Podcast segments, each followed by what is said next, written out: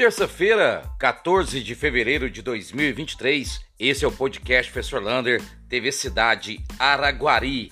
E atenção os usuários da UBSF do bairro Miranda, que estava sendo atendida ali no hospital de campanha, né? Ali agora vai sem funcionar a UBS. Nessa semana, volta depois do carnaval, já com prédio novinho em folha, lá na rua Tupaciguara, número 335. Portanto, essa semana não tem atendimento no BSF Bairro Miranda e volta depois do carnaval já todinho com o prédio novo funcionando. E na entrevista coletiva do Sul-Americano de Vôlei, seis equipes vão disputar, sendo três do Brasil, Sada Cruzeiro, Itambé e Araguari, e três de fora, uma da Argentina, uma da Bolívia e um do Chile. Essas Equipes começam os jogos dia 18, toda uma preparação em Araguari, vai usar todas as quadras esportivas, inclusive uma parceria com Pica-Pau para os treinos e também com algumas academias de ginástica. Muitos patrocínios e trazendo mais um grande esporte para a cidade de Araguari. E os casos de Covid, graças a Deus, diminuíram bastante. Nós tivemos só dois casos nas últimas 24 horas, ninguém na UTI e apenas um na enfermaria. Sabe por quê?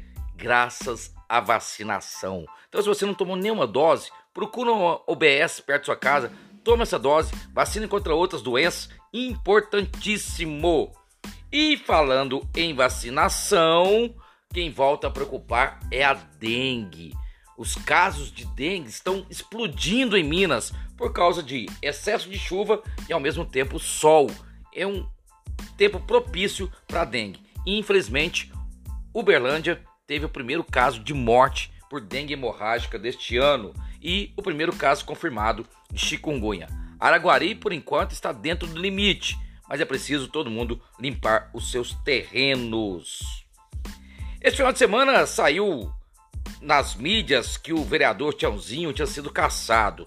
Não, ele foi condenado apenas na primeira instância já recorreu, continuou no cargo, de acordo com a assessoria dele, muito tranquilo, esperando aí a justiça determinar e julgar todos as suas contas e também julgar tudo aquilo que ele deixou lá como documento. Portanto, nada de cassação. Agora, dia 27 de fevereiro, vai ter uma audiência do Benegas. Ele não continua preso lá em Uberlândia e em março, se ele não conseguir a soltura, Cabo Oliveira pode assumir sua carga, seu cargo, ele que é do PSZ. PSC, perdão. Olha, Araguari está figurando no IBGE como uma cidade que tem uma renda mensal de 1.250, um, renda per capita, por, por habitante. Parece pouco, mas Uberlândia tem uma renda per capita de 1.850, ou seja, Araguari ainda está numa média alta de renda de salários. Não está nem entre as 10 melhores, mas muito, mas muito longe entre as 10 piores. Portanto, essa é a renda mensal do araguarino em média de 1.250. E o imposto de renda? Olha, o imposto de renda vai ter dois meses agora para você declarar. Vai começar dia 15 de março e vai até o dia 31 de maio. Dia 27 de fevereiro vão sair todas as regras do imposto de renda. Lembrando que o imposto de renda de 2023 é aquele do exercício de 2022. SAMU. As inscrições para o concurso do SAMU foram prorrogadas até o dia 16 de fevereiro. Olha, tem muita vaga. Enfermeiro, técnico de enfermagem, médico, atendente, socorrista. Corre lá, Access é o grupo, a banca que vai fazer a prova, faça sua inscrição, quem sabe você concorre.